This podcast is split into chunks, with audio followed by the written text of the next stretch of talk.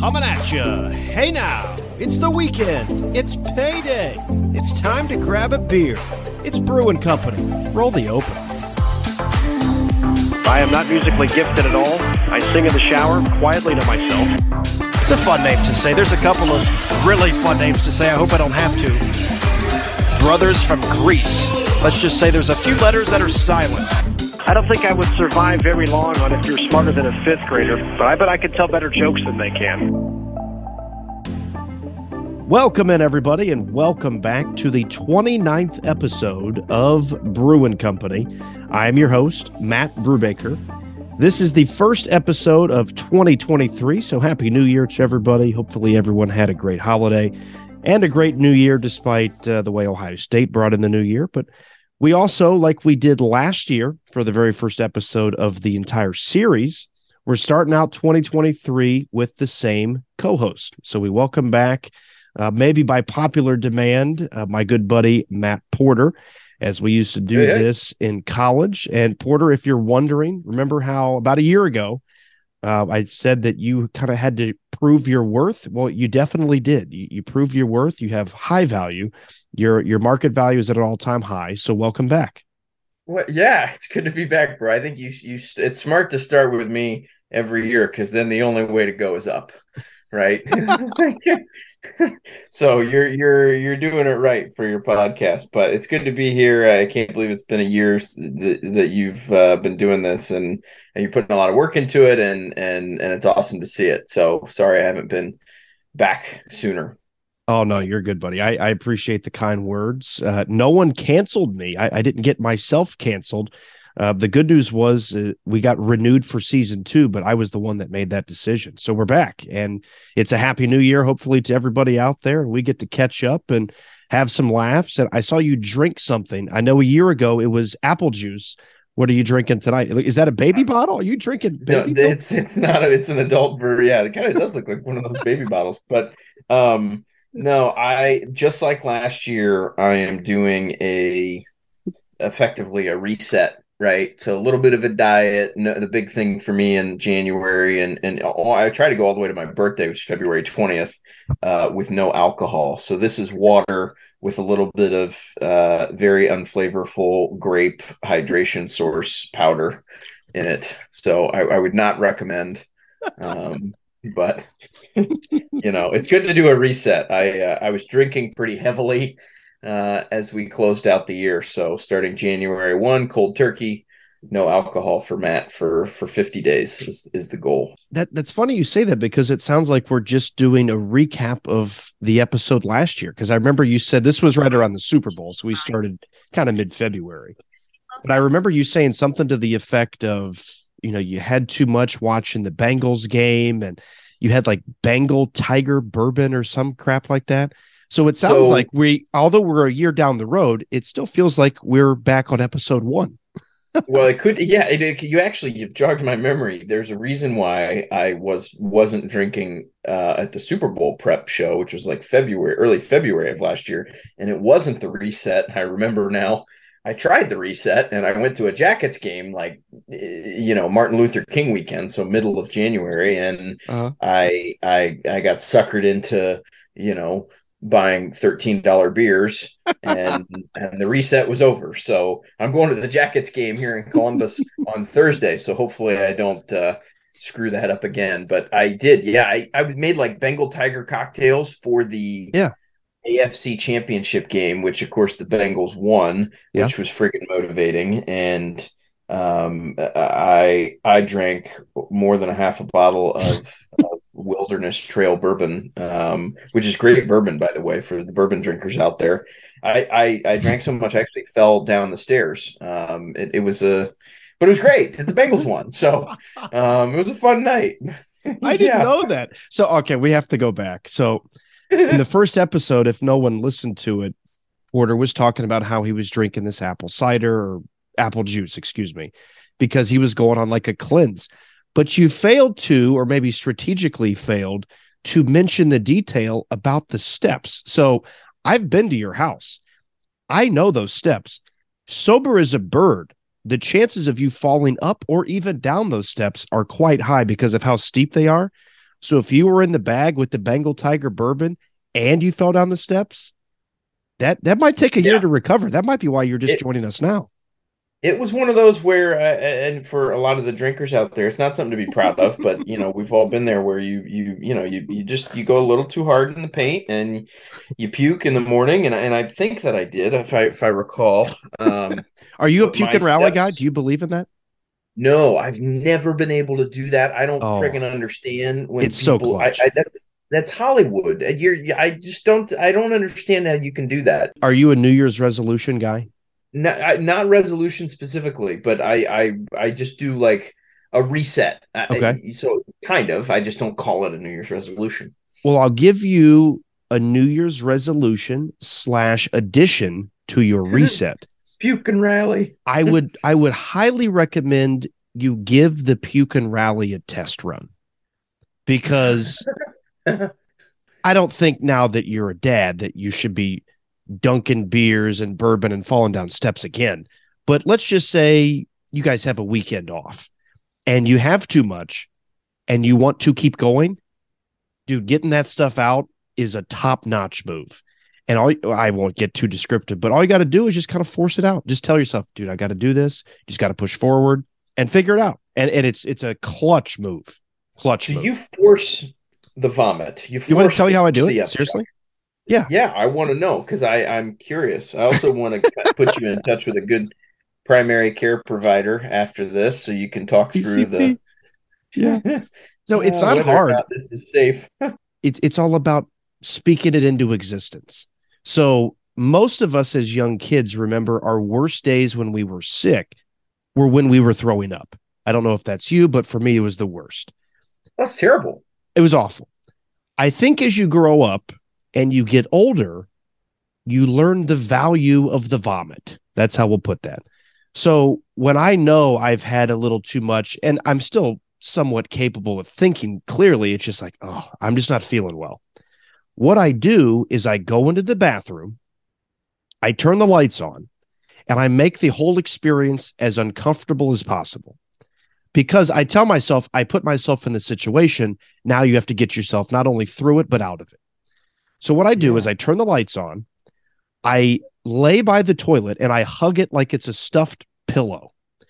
And I just, I lay there and I tell myself, throw up, throw up, throw up. And just taking me back to like four and five-year-old little Bru and how terrible of an experience that was. It just happens. Sometimes when you really need to get it out and the, the power of talking it out doesn't work, you just got to go to the, Uh, index finger to the tongue and just and just do it. And all of a sudden you get it out, the poison's out, and all of a sudden you're like, you know what? I might think about running tomorrow. I might I might run a five K because you get that stuff out. So it's the power okay. of speaking it into an existence. And if that doesn't work, index finger to tongue. Yeah, I can't I can't puke and rally. And I, I honestly, I don't know. You're like a bulimic, Bru, with, with that. I it's not good. I mean, stop, I, this stop isn't every that. day. I, I hardly ever drink to get drunk anyway. But on those occasions where you just need to get it out, that's how you do it. I, I think. When was the uh, last time? When was the last time you did this? Like, when was the last time you you, you oh. tied one on a little too, a little too much, and you had to puke and rally? Was it in the last calendar year, or is this like I, college days? I was gonna say it was probably, God, it was probably before the podcast started. It's okay. been a very long time because this I don't drink that your much. Life out. The podcast yeah, it's got me on the straight and narrow. No, it's wow. just, it it works. It it actually works. But most of the time it's just by saying the words, throw up, come on, throw up, throw up. And my lucky number is three. So by that third time I say it, you know, the train is leaving the station. Ugh, so I can't do it. I don't know how we went from, uh, welcome in to the value of the vomit, but that's it's a fun. It's my fault. It's my fault. I brought the. I oh, it's because you fell down up. the damn steps. That's what it was. I fell down the steps and talked about puking. But yeah, I had a bruise on my rear end. Uh, you want to keep it P G for the kids for like two weeks. You know, a big, that's big awesome. purple shiner on uh, on my cheek there. So all because Not the Bengals good. won. That's all.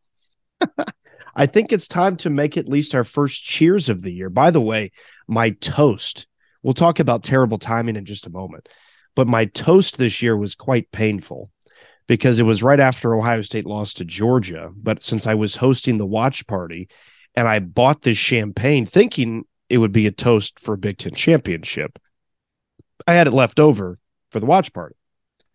But how Ohio State lost was very heartbreaking, very sad. I walked out my basement and I sat on one of the steps and cried for like three minutes in the cold. But then I remembered I had to keep perspective and I had to still give a toast. So I opened up the champagne and I said, to good friends, to great company, and Michigan still sucks. That was my toast because that's all I could get out. So this will be the first uh, crack open of the year. So this one is to the value of the vomit and to you rejoining the show. There we go. By the way, I've got, got the it. Rolling Rock. So cheers to you, my friend. Cheers, brother. Um, I do your, want to uh, branded koozies there. Yep. I got my face on a koozie. Do you have one yet? I think I gave you one, right? You gave me one on our Maryland trip, which I, I, I see we, we will talk about later in the show. We will definitely talk about that. I do. I do want to ask a couple of things after I say a quick celebration, or we really have to celebrate a lot of things as I'm starting something new this year.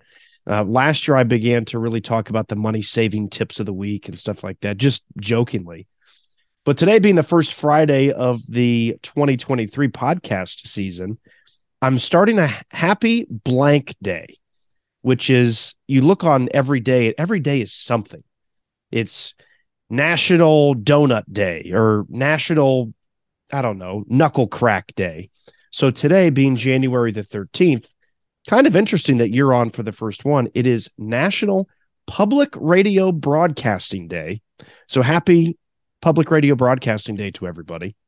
Number two is Make Your Dreams Come True Day. What's your dream right now? What's the dream that you would what? love to have come true right now? Uh, if if I could pay off my mortgage right now, that'd be a oh. great that'd be a great thing. You you went in a dream. different lane than me. I was thinking Mila Kunis in the forest, but that that's just right. me. It's, it's like our priorities are so. yeah. I mean, I wouldn't mind having my mortgage paid off. That'd also been a nice Christmas gift. But I have the biggest one outside of. By the way, this is also National Pizza Week, so I might go to Grapevine maybe over the weekend and celebrate that. But it's a big day today. And this is when we yeah. have to celebrate. It's a huge day, not just that you're back on the show, but January the thirteenth is National Rubber Ducky Day. Did you know this? No. It's National Rubber Ducky Day. We have a rubber ducky. Do you really? I was going to ask you because you're a new in father. The, in the kitchen, yeah. So it's in the kitchen? It's not the bathtub? Or, well, so there's, there's a reason. Let's um, hear it. I have facts or, behind this, but go ahead. We have a four-month-old at home, right? Yeah. Uh, baby, baby Jack, and we bathe him in the sink. Oh, in okay. the kitchen sink, and there's a little friggin' rubber ducky that some company got real smart and made, and on the bottom of it, there's like this little hot-cold sensor where, like, you put the rubber ducky in the water, and it'll like turn white on the bottom and say hot. And then if it's if it's not hot, if it, it it doesn't say hot and it doesn't turn white, so it's a temperature gauge to make sure you oh. don't scald your baby. It's it's it's a rubber ducky, so it's a toy, but it also helps you gauge the temperature of the water. First of all, that's ingenious, but because yeah, I'm not a dad, somebody made a lot of money on Shark Tank. yeah, I, I do have a question, and it just seems like you wouldn't need the rubber duck. Couldn't you just stick your hand in the water? Be like, oh, it's too hot. Your hand can be deceiving. Now, actually, and the funny thing is I don't really use the rubber ducky because there, the, there's a couple of times we've put him in the water, Jack, the baby, and yeah. um, he freaks he freaks out, uh, like screams bloody murder. And uh, we, we, we gauged that we need to be pretty precise with the temperature. So I have a thermometer that's a meat yeah. thermometer that you stick in meat to gauge internal temperature. And I just use that, stick it in the water, and it and it gives me the right temperature. So, all right. What you need to do is you need to answer my next question one hundred percent in all honesty. Okay. Yeah. And now I'm scared. How many times have you sat in the sink and been bathed since your son's been born? You can Twice. count them on one hand. Yeah. Remind me to never eat at your house ever again. Uh, but yeah, today, honest to God, is National Rubber Ducky Day. You can go and look at it. Uh, this has been made famous by Sesame Street. Uh, I guess it was Ernie, N- not to be confused with Ernie Els, simply Ernie. He said, yeah. I guess there's a song. I actually listened to it earlier this week. I think the people that wrote this song were high on whippets. So Ernie sings the song, Rubber Ducky, you're the one. You make bath time lots of fun. Rubber Ducky, I'm awfully fond of you. You should play this next time you bathe Jack in the sink. But this is a real thing. So this little friendly puppet of yours that you have is a bath accessory. Everybody loves it, but it's celebrated on January the thirteenth. So today is National Rubber Ducky Day. And you brought up kind of the intricacy of the technology behind it now, but this was first designed back in the eighteen hundreds when rubber manufacturing first began. The duck was then made out of plastic and vinyl during both world wars. But then yeah. This guy actually might be smart. It's in his name. Talk about speaking it into existence. The duck toy was first patented back in nineteen twenty-eight by Landon Smart Lawrence. But the toy was actually heavier back then because I guess they put something different in it. So you have one with like a gauge, which is genius. Back yeah. in the day, they put a weight in it to make sure that it would always stay upright, which is kind of cool. But this is this is unreal to me. So listen to this. When was the last time you guys have gone to the beach, first off? Has it been the recently? Beach? Yeah, any ocean, Atlantic, Pacific? Um, this past summer, uh, Cape Cod, okay. uh, National Seashore, uh, Massachusetts. Any chance you saw a rubber ducky floating around in the ocean? No. Couple, well, the reason people. I ask, yeah. But, uh, no, uh, some whales, not ducks, huh? Oh, yeah, a couple of couple well, of folks that needed more, a bigger bathing suit. All right, one less trip to Shake Shack, please, or a bigger bathing suit. Like, let's hilarious. Get it together. You've had the Shake Shack. You heard one of the episodes, maybe, huh? Love the Shake Shack. Uh, I maybe, but I, I Shake Shack is one of my probably my favorite burger joint. I think they crush. And there's one going in just down the street from Mom and Dad, Sawmill Road and and oh, West Dublin Granville. They're building. Yeah. I, I, I can't wait. Yeah, uh, my buddy Shep and I Shep turned me on to it, and I'm I'm all in. I love that place. I got a gift. I got a gift certificate from um, Ashlyn and Megan for Christmas for the for the Cadillac of fast food, as my buddy Shep calls it. I got a twenty-five dollars gift yeah, certificate. That's a good name for it, the Cadillac of fast food. Yeah. But back to the rubber ducky, though. This is I, the reason I ask you that question.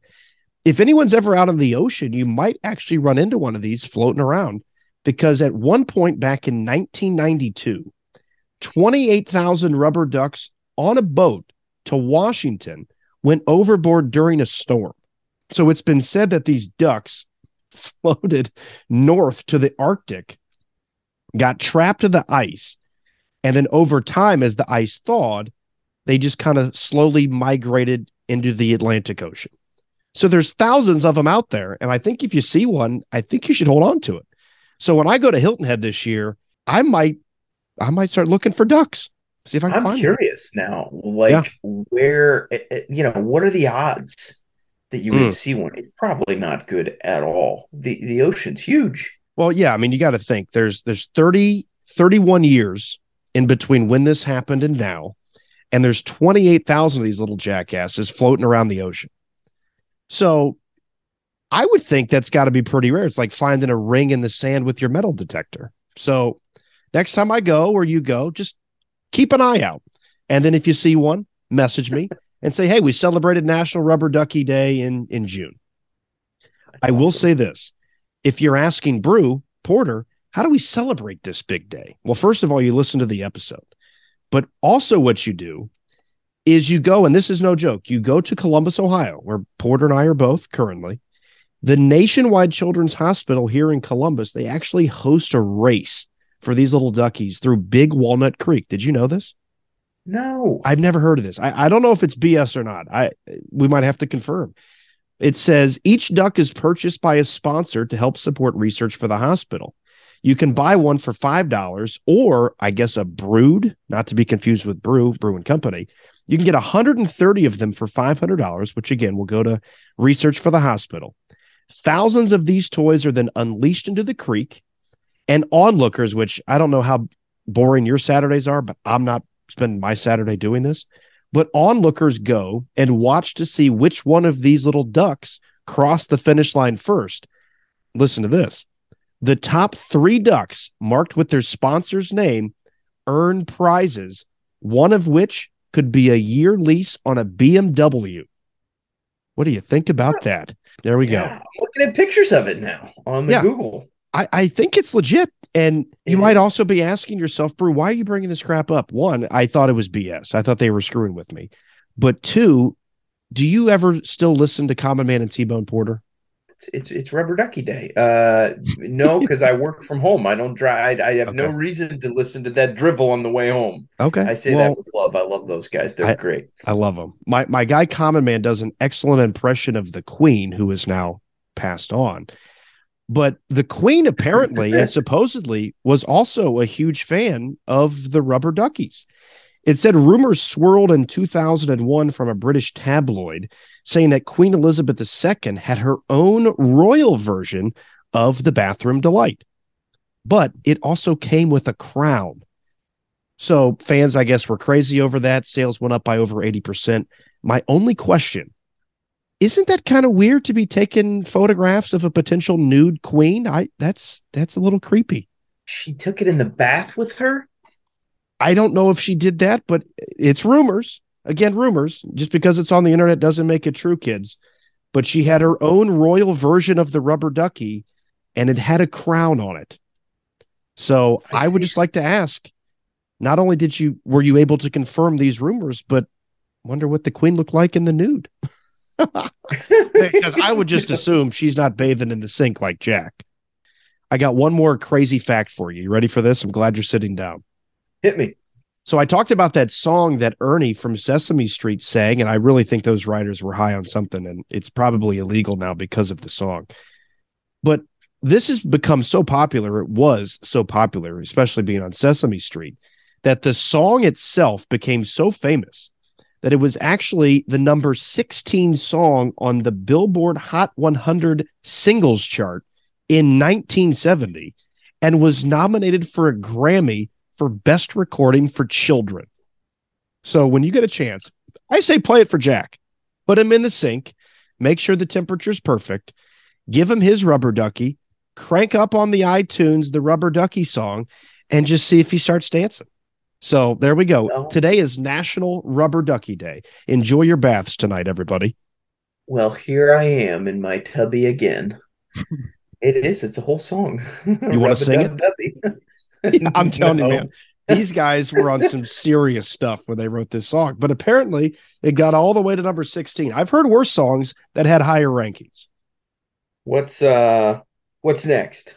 Uh, oh, you're, you're done with Rubber Ducky Day? I'm done with duckies. All right. Uh, done with duckies. Go duck yourself is what you're saying. I, I would ask you really quick. I should have thought of that. That's good. We'll talk about the Maryland trip here in a moment. But before we end this segment, uh, we're just talking about the trip. And uh, that's really the last time that I've seen you. So you made the joke, because I, I just have a good memory. You made the joke as we ended the show, the first episode of, hey, you know, happy Easter, you know, whatever the other holidays were, let's let's see each other soon and I'll get you the Christmas gift. So we're yeah. going to end this segment. We're going to place a little wager because now it's legal in Ohio. We're going to place a little wager on the over-under of when we do our Christmas gift exchange day. I'm placing it June the first. Before or after is what I should say. I think it'll be before. Okay. I think it'll be before, even though it's been after for, yeah. for some time. Because um, ours, the, I got your Christmas gift last at the Maryland trip, which I haven't read the book yet, but thank you. Because I forgot it on our golf. My thing is we pretty consistently play that golf tournament at Pine Hill. And I don't know, maybe we'll go to a Jackets game or something. I, I just, yeah, definitely before. So are you comfortable taking the after or are you going to say before as well? I'll I'll try the after just to, to play devil's advocate, but I, I definitely hope it's before.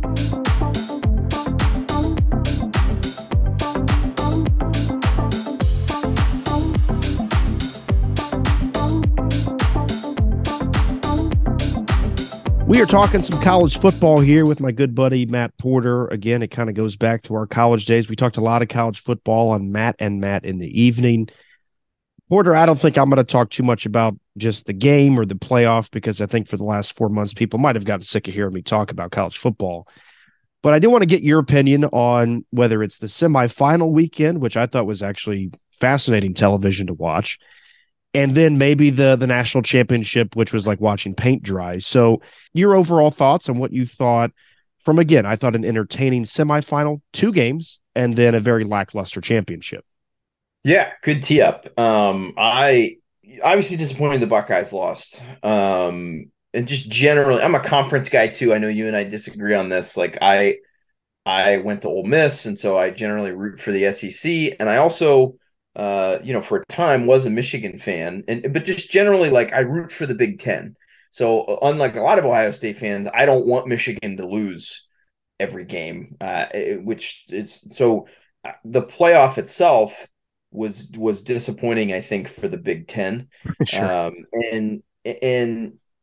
As a casual sports fan, though, I, and just a general sports fan, I thought the games were great. Both football games, the semifinal games, were awesome, entertaining, back and forth, competitive, um, somewhat shocking, actually, both of them.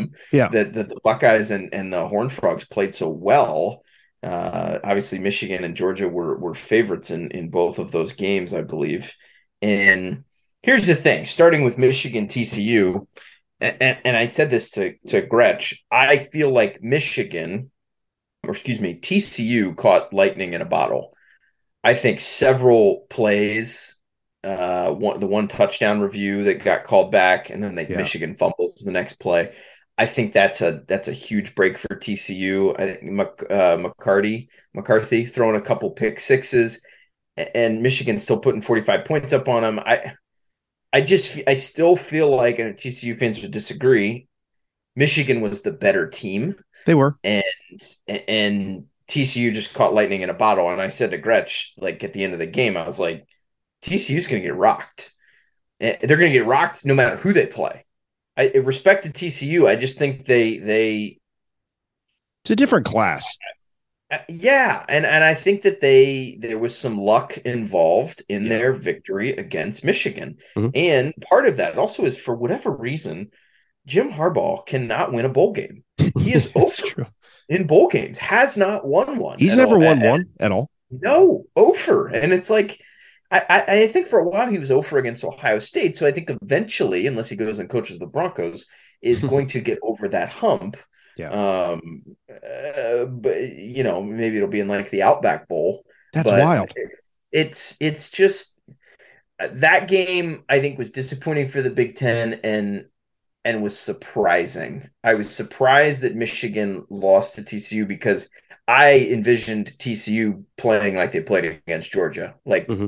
like to me, Alabama would would have been more competitive uh, against Georgia. It just so we, we won't go down that route. But T C U Michigan was a great game.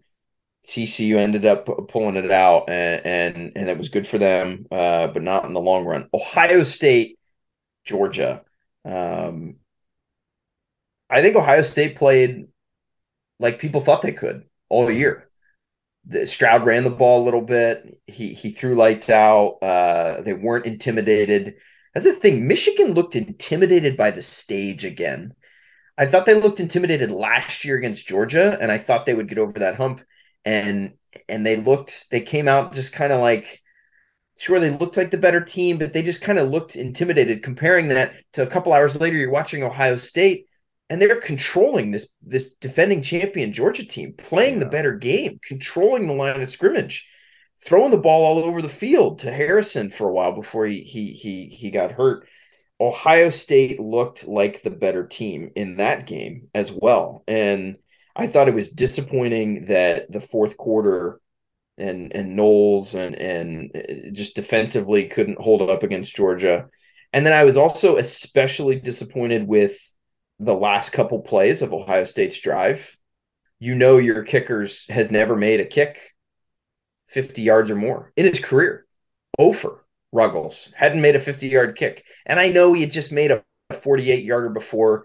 He barely, barely made it. So barely. barely made it. And psychologically, there's a difference in forty-eight and fifty. You see that five zero. It, it's the, and Ohio State did a disservice to him by not even just running in between the guard and the tackle to the right, center it up, gain a yard or two, get it inside, get it closer to a forty-five yard kick.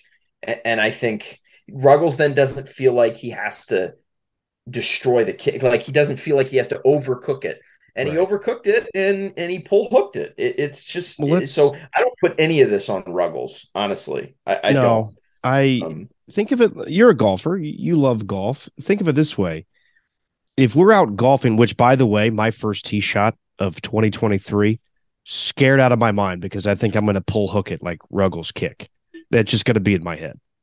But let, let's go on a tee, and let's say you've got like a two hundred forty yard carry over a pond off the tee with your driver or a two hundred eighty-five yard carry. Right. You, you might think that I, I can get it over at two eighty-five, but you're going to put a little bit more into that two eighty-five carry. And I think maybe the technique could be a little off. I think you could get a little quick. I think you could try swinging out of your shoes, and you might carry it, but you might also pull it left in the woods, or yeah. you just try too hard and maybe you miss it so bad you leave it short of the pond. But two forty doesn't seem that daunting. You're like, hey, just do what I'm supposed to do. two eighty, two eighty-five, you're like, man, I got to step on this one. And I think the forty-eight and the fifty, it's it's two yards, but I think it's a huge difference. I think you're accurate on that. Yeah, he barely made it, and I I, I don't blame any of this on Ruggles again. I think the Buckeyes gave up eighteen points in the fourth quarter. But that, that's on their that's on their defense. You you probably know me better than anybody, especially as a Buckeye and sports pessimist. But I'll be dead honest with you, man, and I'll just give you a quick oversight on, on the game. When C J rolls out to his left, this is the last drive of the game, as you were referencing. When he rolls out to his left, not only gets the first down, crosses the midfield line, and then he continues to get more yards than I was expecting him to get just with the play in Georgia's defense. When he crossed that little graphical field goal target line, even in my sports pessimistic heart, I thought we were going to win. Because what yeah. have we said for two years? I wish C J Stroud would run. He's got the ability, he's got the skill, and he's got the speed. And I just thought all of us for two years were praying and hoping and wishing he would do this. I thought it would just be poetic justice, that he would not only get us into position, which I think he could have done with his arm, but to do it ironically with his legs. I swear to you, I thought he that Ruggles was going to make the kick. My mind is very, it's I wouldn't say brilliant, or else I wouldn't be making what I make for a living. It's it's very special in the way that it somehow blocks things out so I don't have to deal with or maybe face some of the pain. I don't remember those last three plays. I remember the kick. Kick sucked. But I don't remember the last three plays. I, I couldn't tell you how they lost the yards. I just know the end result. And it it's just unfortunate that our defense is so terrible still.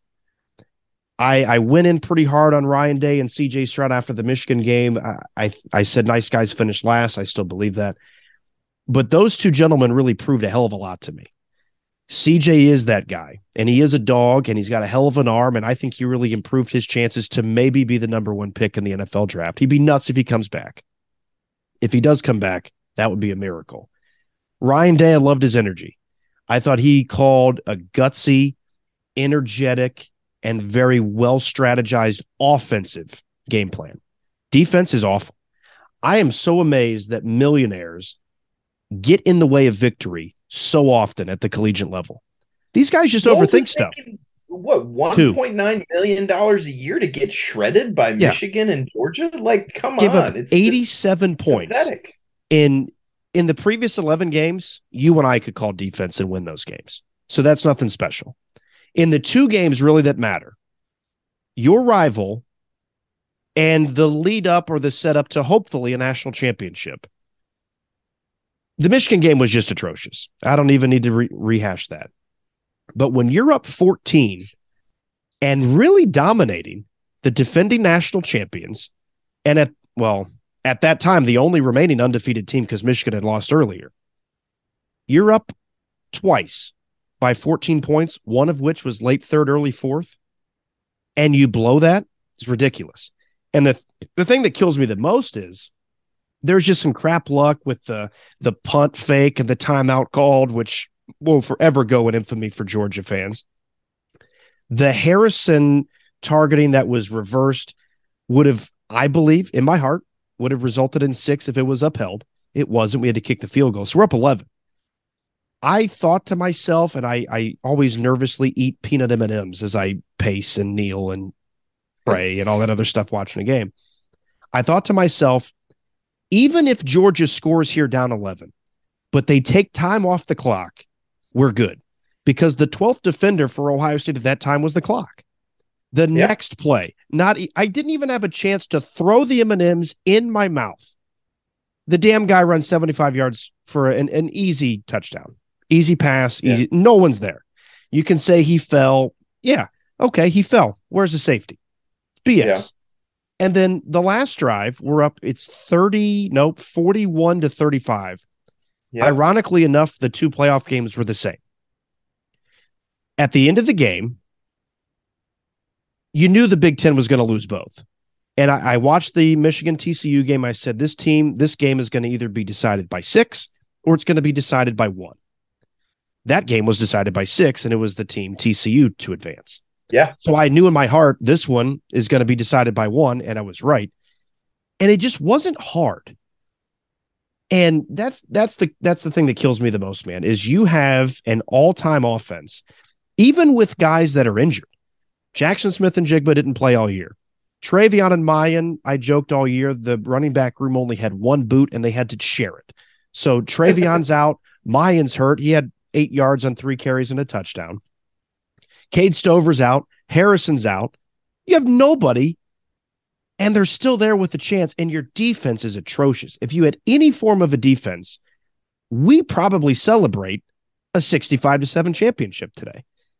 And it, it's just, it's pathetic. And I've gained a ton more respect for C J Stroud. It's weird that such a great quarterback is oh and two against Michigan and won nothing in his career. He's just got numbers to show for it. But yeah. I also gained a lot of respect for Ryan Day. I don't think he should give up play calling duties. I just think he needs to get a new defensive coordinator. Pay the guy yeah, his buyout good. money, get him the hell out of here. That's a Big twelve defense, and it really bit us in the ass. Yeah, it did. It's a good way to put it. It's a Big twelve defense. I mean, um, let's be honest. It kind of makes you wonder if he would have been shredded by T C U. Oh, God. um, How ironic that would be. I, I, it just bugs yeah, the hell that, out that was the sad thing yesterday, man, is I and, and I think even maybe even that night is knowing knowing that I think the Buckeyes also could have beat Michigan. It's tough to beat. It's, it would have been tough for Michigan to beat the Buckeyes twice sure. and on a neutral field. Sure. Um, but to me, if I'm a Buckeye fan and I want to win, I think we have better. We would have had a better chance against T C U. And the fact oh. that that happened and yeah. it was like T C U sitting there waiting. It's like this is going to be like fourteen, where it's like exactly right. You've taken out Bama. And now you got Oregon, and respect to Oregon, but like Oregon's not Bama. I mean, they're fourteen and three in the playoff. Um, I was trying to think last night of who they've lost to. Obviously, the Buckeyes. They probably lost to each other. Probably Georgia beats Alabama. Alabama beats Georgia. That's probably where it comes from. Are we the only team to beat them? I th- no, Clemson beat them once in the oh, title yeah. game. Good call. I think so, and I actually think so. One year, Bama beat Georgia, and then the next year, Georgia beat Bama. Did, yeah. did, they, did they not? So that right there is four. four.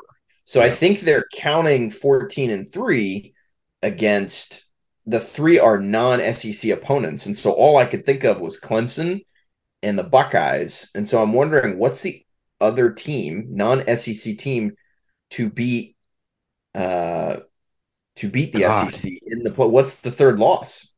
That's more of a trivia question than did you know it was National Rubber Ducky Day? I don't know, man. That's that's wild to me. But I, I heard on the radio yeah. earlier this week that for a lot of people, they might think that this loss, Ohio State to Georgia, is more painful and hurtful than that Ohio State-Clemson loss in twenty nineteen. I think I heard a lot of people say that this year's would be tougher is because you saw on Monday – almost what was waiting for you And I wouldn't say yeah. it was just going to be given to you, but the way Georgia played, it was it was given to them. But I, I truly don't believe with any ounce of my body that if Ohio State somehow got over all that B S against Clemson in nineteen, I don't think we would have beaten L S U. That was an all-time, maybe one of the best college football teams ever team. I, I, without a shred of doubt in my mind, not only does Ohio State beat T C U, we start celebrating first quarter and we all call off in Columbus Tuesday morning. And again, I think you're right. And I think to try to shift the conversation to just more funny. Okay. Noah Ruggles' kick was extremely ironic because right as the ball was snapped and right as his foot placed to pigskin, as the ball dropped in New York City for everyone outside of sports fans to celebrate and bring in a new year and kiss your loved one and watch Jenny McCarthy take her top off on A B C, Noah's kick goes way wide left. So as everyone else's ball was dropping, ours was going way left. But you texted me later, maybe ten, fifteen minutes after that, to tell me about an untimely birthday gift arrival. So I, and it's, again, I'm not taking shots at Noah Ruggles, but his, his last name is just too perfect to not call him this. So Noah Struggles gave you a little bit of a struggle as well with a birthday gift for Drew. Would you like to tell the story? People are going to call him Noah Struggles, which I think is frustrating because it's like he it's really has fault. Had a good kicking career. You know, he won the game against Nebraska that we were at. Um, the Rose Bowl? Yeah. He won the road. Like, he's just – so I, I think Buckeye fans will just – we need to remember that too. Yeah, he's a great kicker. Gonna... It's just an unfortunate last name because all you got to do is put an S T in front of it. But you have to yeah. tell me now the struggle bus that you're on because of this untimely birthday gift arrival for Drew. So here's the background. Drew, my brother, and, and uh, he and I go to all, for the most part, all the Buckeye home games um, and one road conference game a year with obviously you, Bru. Um, and so this year I realized that I don't have any Buckeye jerseys. So I purchased a Buckeye jersey for myself. Um, and I got Eddie George because I feel like that's just a classic can't go wrong jersey.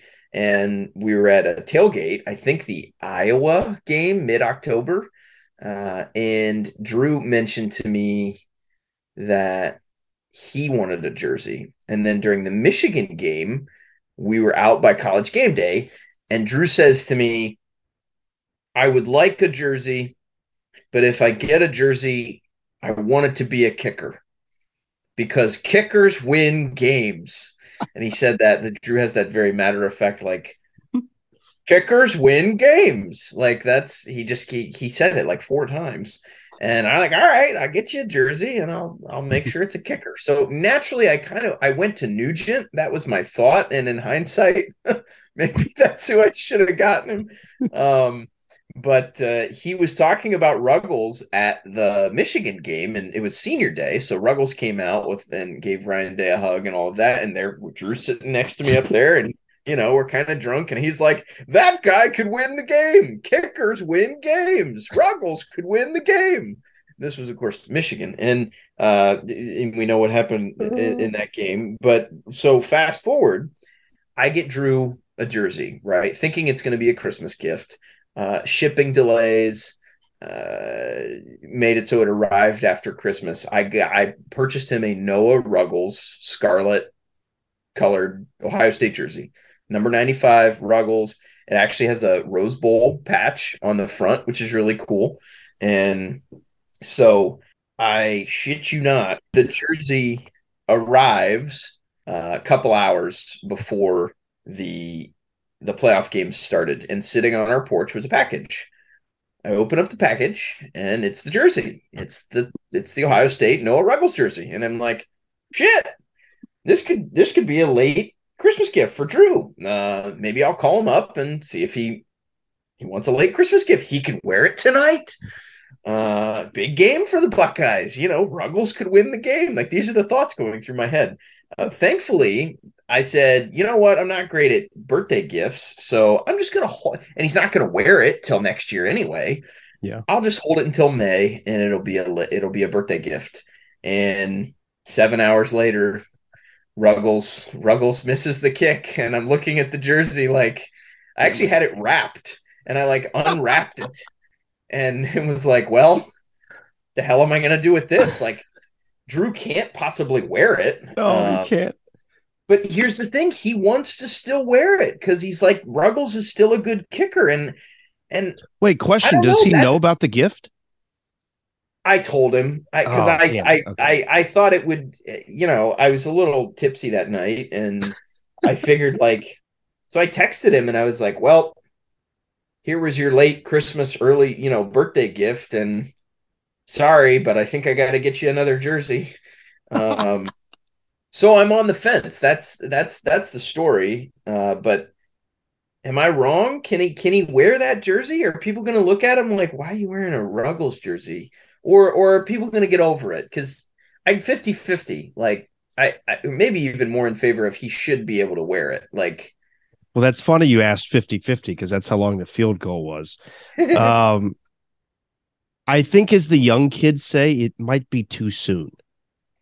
Yeah. You know, give him three years. I will say, for Drew's defense of wanting to wear the jersey, and in your support of buying the jersey, what really helps your case of still giving him the gift is the patch for the Rose Bowl. Yeah. Because I think a lot of people, right, a lot of people will naturally remember Jackson Smith and Jigba for not playing really at all in twenty twenty-two. What I hope a lot of people don't forget is how great he was in twenty-one and his Rose Bowl. So I think the same is for Noah. Noah struggles. I think if it doesn't have the Rose Bowl patch, I think you're hosed. But let's not forget, I know C J and Jackson were the M V Ps, and they won the Rose Bowl. But without the right leg of Noah Ruggles, we we may not win the game. We win by three because he can kick. So your defense of buying the jersey and still giving him the gift is that patch. With without the patch, you might have to go to Nooch. Yeah, I agree. You know what I, I'll do I for you? He's...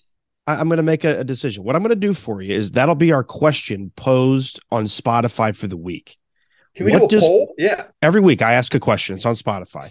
The question this week will be in some way, shape, or form in terms of the words and how I organize them. What does Porter do with the jersey? Does he give?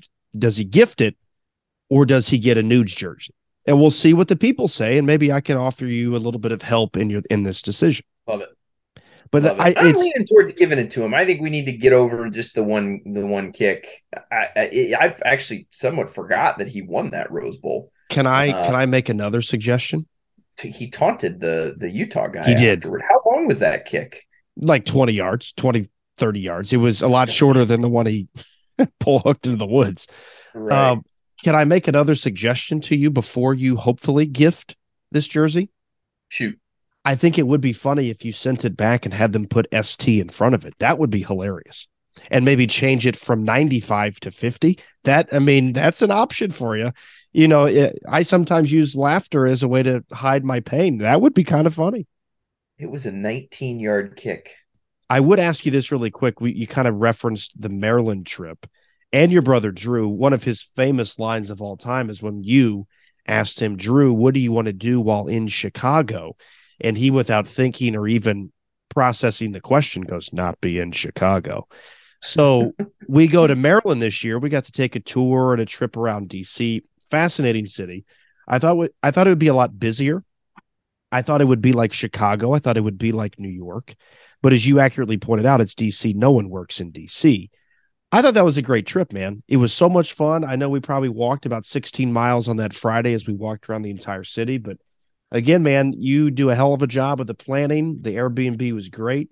So I would ask you if you got any good. I don't know if we had any crazy stories from the Maryland trip. We didn't shack up with an old lady that was trying to hit on you or take any nothing stupid or crazy happen because we're getting older. But I would just ask you, of the four that we've been to between Michigan State and East Lansing, Northwestern slash Chicago, Nebraska slash Corn Country, and then Maryland slash D C, where do you rank them? What What's one through four in our trip so far through uh, through the Big Ten? Maryland's up there. I, I enjoyed that trip. Like, Washington, D C is fun. I think the drive was manageable, right? Six hours. Um, I thought we ate really good food both the day before at Old Ebbett Grill, right, right outside the White House, and then uh, that bar we went to on Maryland's campus was was oh, fabulous. Awesome. Yeah, um, a lot of lot of talent there as well. Yeah, there was some talent. There was some talent. We, um, I also just I know it's nothing we sort of disagree on, or not sort of we do. I like I enjoy competitive games. I, I yeah. and like.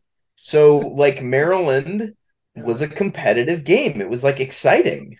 Um, it, whereas, like, you know, no, Northwestern, it, it was a blowout. And so that was, I felt, that trip, I thought the game, like, if you just go by the game, I think Maryland or Nebraska was, was also a close game. Those, you know, those Michigan State was close. We've actually kind of erred on the side of you being entertained more than me, because we've had three close games to one blowout. The Michigan State game, the score doesn't look it, but that was the Drew Crispin game where he downed like seven punts inside the ten, and we had two late scores to really make it a bigger margin of victory than it should yeah. have been.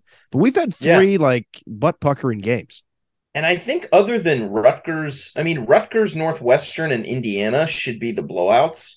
But other than that, I mean, when the Buckeyes are on the road, we probably should see some good games because, you know, like Purdue gets up for that game, Wisconsin, Minnesota, even, you know, Penn State, obviously. So, yeah, um, Iowa. uh, oh, so God. we'll see, we'll see some good ones. I'd take answer your question. I, I think overall, Michigan State is still my favorite trip okay. because that's because you like the host that was hitting on you. Just be honest. I, she, she was a cutie. Um, the the like. She had a remember that she had a mustache tattoo on her finger, and so she would like she would put the finger on her under her nose. um, God, she was a nut, an she absolute nut. Yeah, but it, we woke up that morning and it had snowed, so there was like the snow. There was the snow was on the ground. That was pretty. It was open containers, so we could just drink beers yep. out walking around the stadium. That was fun and unique. Good food after the game. Game was close. The fans were nice. Yep. Uh, sometimes I think fans can be mean, and that that hurts your experience. It it was a very easy four hour drive. I just think that, and it was our first trip. Mm-hmm. If you don't count the Big Ten title game, um, which actually was one of my favorites as well. So I'm going with Michigan State. How about you? So I think for me, it's interesting because I think every year we do this, I say that the most recent was my favorite. But if yeah, I'm combining, Maryland was, Maryland was excellent, man. And again, you did an excellent job. Uh, I found out, remember when we were trying to figure out what the hell was going on on the White House lawn? I found out what that was. They were setting up all those damn chairs. I think one of Biden's granddaughters were getting married the next day. So oh, wow, no that that's what that was. My dad told me that when we got back. But I I think if you combine, because you can't really say Northwestern was the best trip because the game was like fifty-nine to three and it was on a Friday.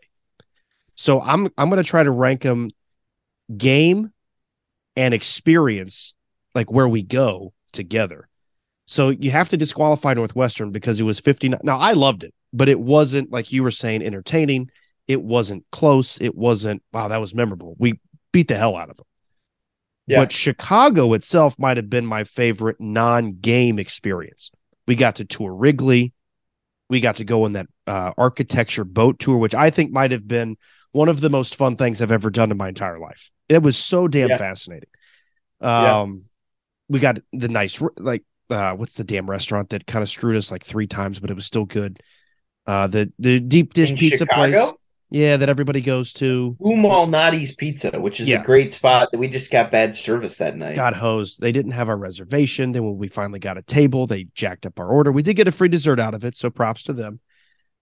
But I would, to be honest with you, I think my favorite one was the Maryland game. Because, like you said, the game was entertaining. It, it was extremely nerve-wracking. I, once we got back to the Airbnb, I took a huge dump because I was so worried I was going to crap myself at the game. But if you combine game and an excitement level of a good game, a great atmosphere, by the way, the Maryland in-game production and keeping their fans invested was top-notch. Excellent. Yeah. I, I thought it was awesome. So yeah. you combine game and the other-than-game stuff, being so close and in D C, seeing everything that D C had to offer. To me, one of the most moving things was seeing the Arlington National Cemetery and the changing of the guard. So for me, it's Maryland, because you combine great game and great tour of city, or host city, if you will. So far for me, it's like the podcast. Every podcast, I'm like, man, that was the best one yet. This is number twenty-nine. So far, I think it's pretty damn good. But I think the Maryland one for me ranks number one. Where's our next trip? Where are we going? That was the last thing I was going to do. We do have to reveal our next stop. I think we've penciled this in. First show with a new season. Our first big reveal of the year. We're going to Bucky. Aren't we going to Bucky Badger in Wisconsin? We go jump Badger around. Town. Yeah, we go jump, jump around. around. Yeah, October twenty-eighth, I think. So late October, I, I think is the tentative date. I mean, they may change the schedule again like they did last year, kind of late. True or false? Second gambling, second bet of the year on the show. Do we get verbally assaulted with a, an F-bomb thrown our way, or do we get physically assaulted in Bucky Town next year? Verbally assaulted for sure. um, I've heard the fan base is pretty pretty intense. Yeah, I, I think we'll we'll receive that like we have at, at a lot of places. Well, actually, it was just Northwestern and Michigan State. I don't think we got the the the F-bomb verbal assault assault at, at Maryland. There was none of that. We didn't. Um, we didn't. So, I, I say we get it at Wisconsin, and I'm gonna yep. do. I'm gonna throw out the Drew line when you ask, "What do you want to do while in Wisconsin?" I might be the one to say this year, because I'm worried about getting physically assaulted, not be in Wisconsin. Porter and I definitely uh, can talk and usually talk a lot of sports, but I think over the years, Porter, we've always kind of just enjoyed movies. I think we watched a lot of movies when we were in college together, uh, whether it was just for fun or just to get our minds off of stuff. But I wanted to do this really quick because you've really opened my eyes to some movies that I never heard of, and now they're some of my favorite movies. So what I want to do is talk favorite movies. So what we're going to do is we're going to go through a quick list of our favorite comedy, our favorite action, and our favorite drama. I've got some. I, it, okay. I they might not absolutely be my favorite, since I it's just tough to actually pick one. But no, yeah, I agree could, with you. I think I got them. Okay, well let's let's lead with you, because I think you're funnier than me. So we'll let you lead with your favorite comedy and, and see where we go from here. My uh, when I think of favorite comedy, I think of a movie I could put in right now that I've seen before that I'll still laugh out loud to. Even though I, I know, God, it's tough to pick one. Um, but for me, it's probably Wedding Crashers. Okay. Uh, Vince Vaughn, Owen Wilson, those two together. Uh, I think it's very quotable. And and it's letting his horse shit. Right. like, I didn't. like, or no, I was, I was, that's actually a different movie. It I is. Think you're, you're quoting, because I, I was carrying that quote of, I didn't want salmon. Uh, I didn't want salmon. I said it four times. I think that's Step Brothers. Oh, um, damn it. It is. You're right. Which is, it's, I mean, it's so funny. It's actually, that would be high on my list as well. I think honorable mention is, is, is that is, uh, I love The Hangover. I think The Hangover is great. Um, There's some lines in there I don't think we could say to quote, but they're funny. right. Um, Yeah, I'm. I think Wedding Crashers is probably my go-to, because I st- I've seen it probably twenty times and I still laugh out loud. For me, I kind of go along with the same lines. I go off of quotable. I go off of every time it's on or every time I watch it, you know what's coming and it's still hilarious. I went with the movie Ted. Yeah, Ted. It, the funny thing is, it's a talking teddy bear who swears, drinks, and smokes. And the lines in that movie are excellent. Now, I know there's better movies. Like, we could probably throw in a Jim Carrey movie. Dumb and Dumber, Liar, Liar, maybe Classic. An Adam Sandler movie, stuff like that. Classic. But there's just so many lines from Ted. And I think if we said one of those, people's like, oh, yeah, everybody says that. So I went with Ted as my favorite, because my favorite line of the movie, because I used to work at Kroger, is when he's at the grocery store and he's the cashier and he's checking stuff out and he's kind of humping the, the credit card machine. Right, right. He, he tells the lady, he goes, thank you. Come again. We have a lot more groceries. And I wish, I've said this before, I wish I could go back, work at Kroger one more time at the register and say that once, because I think that'd be awesome. So it I'm is a great, ahead. it's an, it's one of those underrated lines, because yeah. if you're not paying attention, you don't catch it. um, I just, and it's that movie's quotable. It's also uh, fun to just try and like do his voice. Like, yeah, that's where we're gonna draw the line. Like, yeah, he's, um, uh, that's is my it bad. The, I was sending a tweet. I say it all the time. Is it one of those names that has Lynn after it? Yes, I got you now, mother. I got you. If I don't get this job, are we still going to smoke that pot? Yeah, probably. You might just have to do impressions from Ted here in a moment. Uh, I'll lead next on the action. How about that? Okay. For me, one of the best movies that I've ever seen, period, but especially action movies, is I've been I've always been big on military and war movies. I absolutely love Lone Survivor. It's a very yeah. intense movie. You were in the Air Force, so maybe you can speak to the legitimacy and the accuracy of maybe the movie and the training and some of that stuff that goes into it. But just for me, from an, I don't know if I should say entertainment, but just maybe a feel of reality and maybe a glimpse of what it's like into what people in the military go through. To me, it's a it's a fascinating movie. It's entertaining and it's intense from the opening credits. So for me, it's Lone Survivor. Yeah, that's a good choice. I, I think it's certainly action-packed. Um, and I think they did have Marcus Luttrell, who's the the actual real-life Lone Survivor, consulting on that movie pretty closely. Um, and I would almost also say that movie's a drama as well. That's fair. It is, it's, very, it's very dramatic, and, and I think it's pretty sad uh, as yeah. well. So, um, you know what I just realized? I am not, I'm not being paid by Mark Wahlberg to promote his movies. Ted, Lone Survivor. Like, I am not getting paid. He's got a Chevy dealership here in Columbus. I am not getting paid a red cent from Mark Wahlberg to promote his stuff. I promise. You. He's got another good action movie. It's an honorable mention, I would say, is the movie Shooter. Oh, I've uh, seen that. Yeah, good movie. It's, it's it's it's pretty good, too. My favorite action film would probably be Terminator two, Judgment Day. I think it's one of the rare examples in the world of film where the sequel is better than the first one. Arnold Schwarzenegger. I don't know if you, have you ever seen it? You know what? Bru? I'm gonna I'm gonna say. You know how Marcus always answers questions about movies? He goes bits and pieces. I haven't even seen bits and pieces. I've never seen it. Well, you mentioned at the top of the segment that I've opened your eyes to new movies. There we go. Uh, you should close out this podcast and enjoy the rest of your Friday night with a couple of beers, maybe a shot of Jaeger, and uh, and watch Terminator two Judgment Day. Okay, I will put that on my uh, no, list. No spoilers. It's an excellent, excellent movie. Yeah, I action. Every time you recommend a movie or a book, I fully trust that it's going to be great. So I'll put it at the top of my list. Do you want to go with drama to lead off, or do you want me to? Sure. I, I think it's um, drama is my, I would have to go with my favorite movie of all time, which would be The Shawshank Redemption.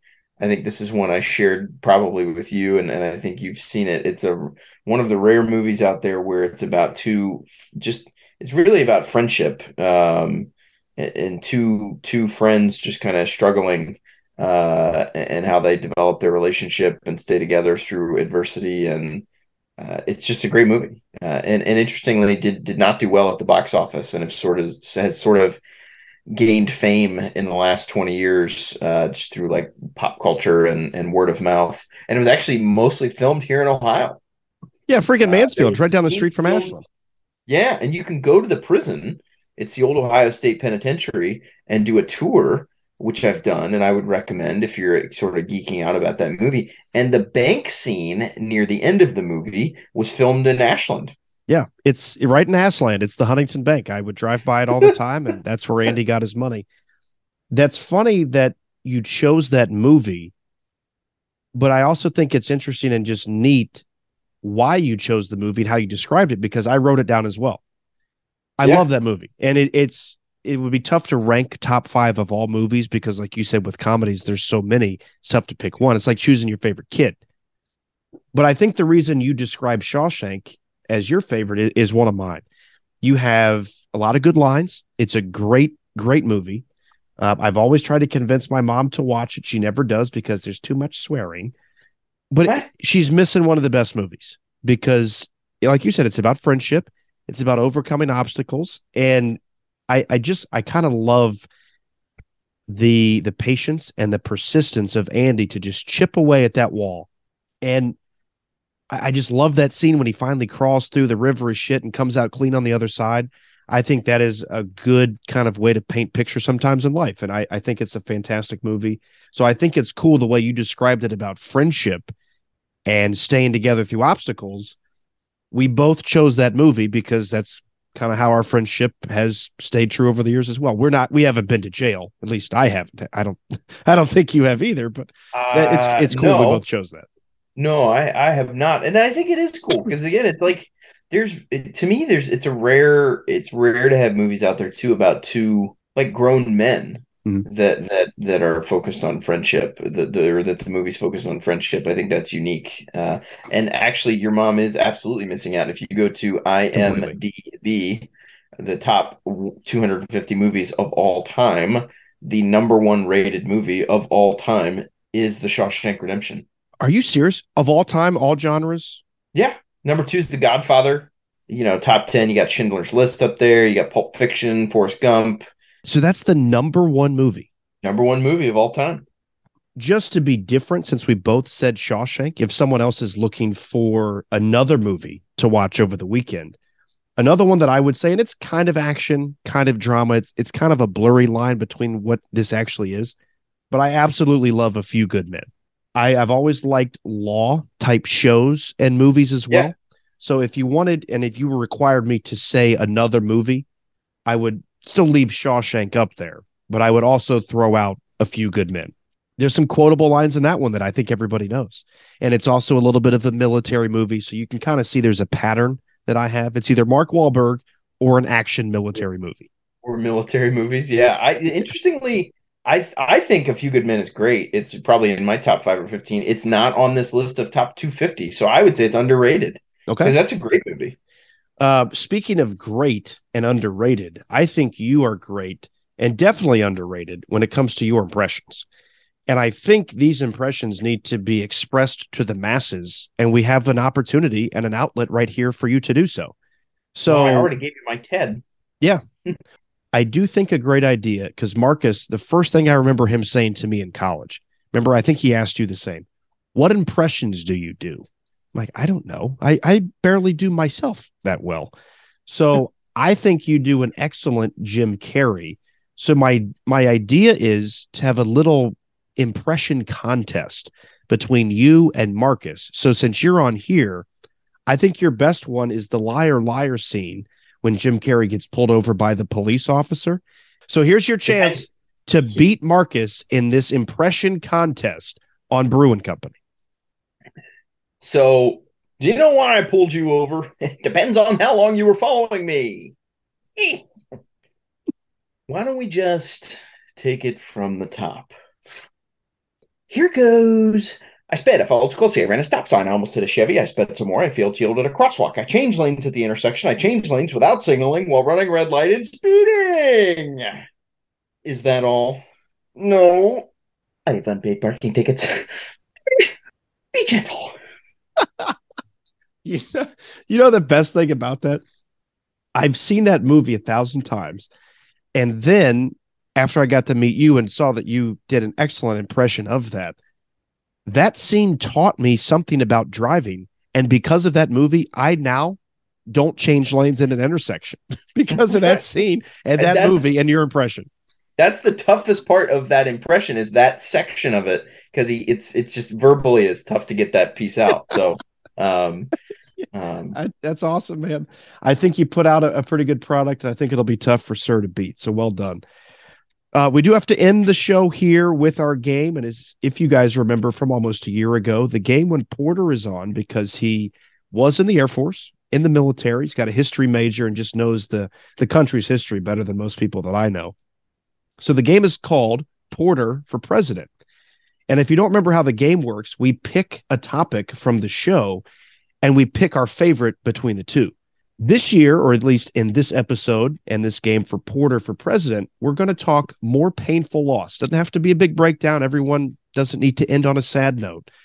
More painful Ohio State loss. We kind of touched on it earlier in the show. was it the twenty nineteen Clemson loss that would have allowed us to go and play for the title against L S U? Or was it the one that we just witnessed with uh, with Ohio State versus Georgia that really, in my opinion, would have afforded us not only the chance, but I think the the reality of winning the title? What do you think there, buddy? I think game. If you really just look at the games, I think the more painful loss is the Clemson one. I, I know that maybe goes against what would be, I because like yeah, if the Buckeyes win against Georgia, they're winning a national title. There's there's no way T C U beats them, um, as we saw uh, in the in the national title um, against Georgia. I think the reason why I picked the Clemson game is because if I remember correctly, there were several reviews and calls in that game. Uh, if I remember correctly, a a targeting on Trevor Lawrence that mm-hmm. I think was a little a little bit of a bad call. There was a a scoop and score that I think the Buckeyes had that was called back. Correct. Um, that I really feel like we got screwed on. And then so, so just by the nature of the Buckeyes again, I think playing the better game and having some. some calls just not go their way that kept Clemson in it, especially early. That one against Trevor Lawrence, I think the game changed after that, and the Buckeyes had gotten like nothing but field goals early. So you got to give some credit to Clemson's defense. Um, surprised I remember so much about that game, but that I think that's a more painful loss. I I would agree with you, but what I heard earlier this week about maybe the reasoning and the support for saying that this Georgia loss would be worse was because of what we saw on Monday. I will never get over and never be okay with, and it will just never sit well with me, the Ohio State Clemson loss. Because to me, I thought we were, one, the better team. That was the last team where we were complete in all facets of the game. But that was a year where we had a top two offense and a top two defense. You were right, man. Your memory is very good. T. Higgins, a Bengal player, caught this pass, made a couple of steps, and I don't. I think Okuda was the one that knocked it out. I know Jordan Fuller was the one that recovered it and scored a yeah. touchdown. That was overturned, and that game made me question my knowledge of the rules and the game of football. Because I, I'm pretty smart. I called almost four hundred collegiate games in my career at Ashland, football and basketball.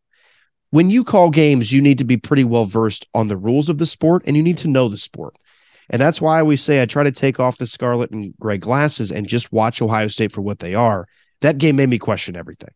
There was a J K. Dobbins catch on a screen where he lunges and reaches the football towards that imaginary line, and yeah. I think it hit the line, and they said it was loose, and they said it was like an incompletion. I'm like, how was it incomplete? He caught it. He was already running. I, I I just I don't know how to process some of those calls and the reasons behind it. And now every time I, I watch football, I don't know what the hell is going to be called because that game made me question my knowledge of the sport.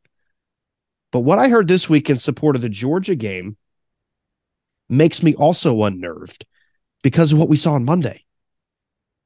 I think Georgia was the better team. I truly do. I thought for the majority of the game, we were playing the better game.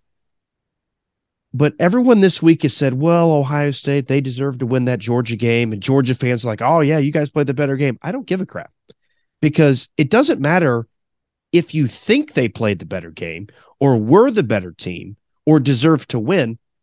I'm about outcome. And the outcome was we weren't. We were a point short. And it's because we have no defense. And that kills me. And I'm not going to make any excuses. So at the end of that game, yeah, I already told you, I went outside, I sat in the cold, and I cried for five minutes. And by the way, ironically, I heard fireworks going off, which made it even worse. Yeah, but New Year's. Yeah. I just knew that we weren't the better team, and it's because of a terrible defense. I just think this Ohio State loss is easier for me to accept because we just weren't that good of a team. We we kind of saw that pipe leaking at Maryland in person, and then we saw it explode against Michigan. To me, it's the Clemson game because we were the better team. That game will never sit well with me. I'll never get over that one. So I have to choose the Clemson game in nineteen, even though I think what was waiting for us was a beatdown from L S U. I know we probably lost a national championship last week on New Year's Eve, but I still think that Clemson one hurts more. I agree. it's interesting. The the winning the Clemson game probably awards us the opportunity to lose in the yeah. national title, but Georgia beating Georgia affords us probably the opportunity to win a national title. But it's not about that. It's like which which actual loss hurts the most. And I agree, it's the Clemson game because they got they got screwed. And to your point, they were the better team. Ohio State was the better team against Georgia on New Year's Eve this year, but nine times out of ten, I think Georgia's the better team this year. Let me just make this point. They were the better team on New Year's Eve. Georgia was the better team on New Year's Day. Yeah. And, and it was an opportunity for the Buckeyes to beat an S E C team. And I think that they would have, I think that would have been very nice for the Big Ten. I think they would have been big for the Big Ten. Yeah. Um, 'cause now it's still just that Alabama game back in fourteen, fifteen. Um, yeah, that's true. I'll, I'll say this. I'll make it succinct. Then I'll cut you loose and you can go, uh, in the bathtub and play with your rubber ducky. The thing that makes it still unsettling for me for the Clemson game is I thought we lost that game for reasons that were out of our control. Yeah. It, it that hurts. And, and I've always told everybody when I was in radio, if you're a blame the refs guy or girl, you didn't watch the game and you don't know the game. That was the one time I felt okay with saying the refs really kind of screwed. They screwed. Yeah. They screwed. I, I truly feel that way. Now, you're right. You said the red zone, we settled for field goals. That's fair. And I and I, I agree with you. But there's also the part of that story that says, how is that catch from T. Higgins not a catch and a fumble? The Georgia game will allow me to at least rest on the fact that I knew all year, although the defense was better, I knew all year we didn't have a good defense. And you can at least put your finger on why we lost to Georgia. And it allows you to maybe accept it a little more, like, you know what? I'm not about these participation trophies. We lost by one, and we made it very easy on the defensive side of the football for Georgia to come back, rally, and not only win on New Year's Eve, but cakewalk to a national title. And for me, that's why it's easier to accept the Georgia one, because you can put your finger and really sleep well at night knowing why. I can't get over something that's out of our control. Well, that about wraps it up, folks. Thanks to my company today. For my co-host, Matt Porter, I'm Matt Brubaker. The soundtrack for the show is brought to you by Premium Beats dot com. Please like, subscribe, and follow me on the Twitter machine, personal at Matt Brew three, the show at Bru 'N Company. Thanks so much for listening, and remember, life isn't about the people you meet, but about the company you keep. Until next payday, cheers.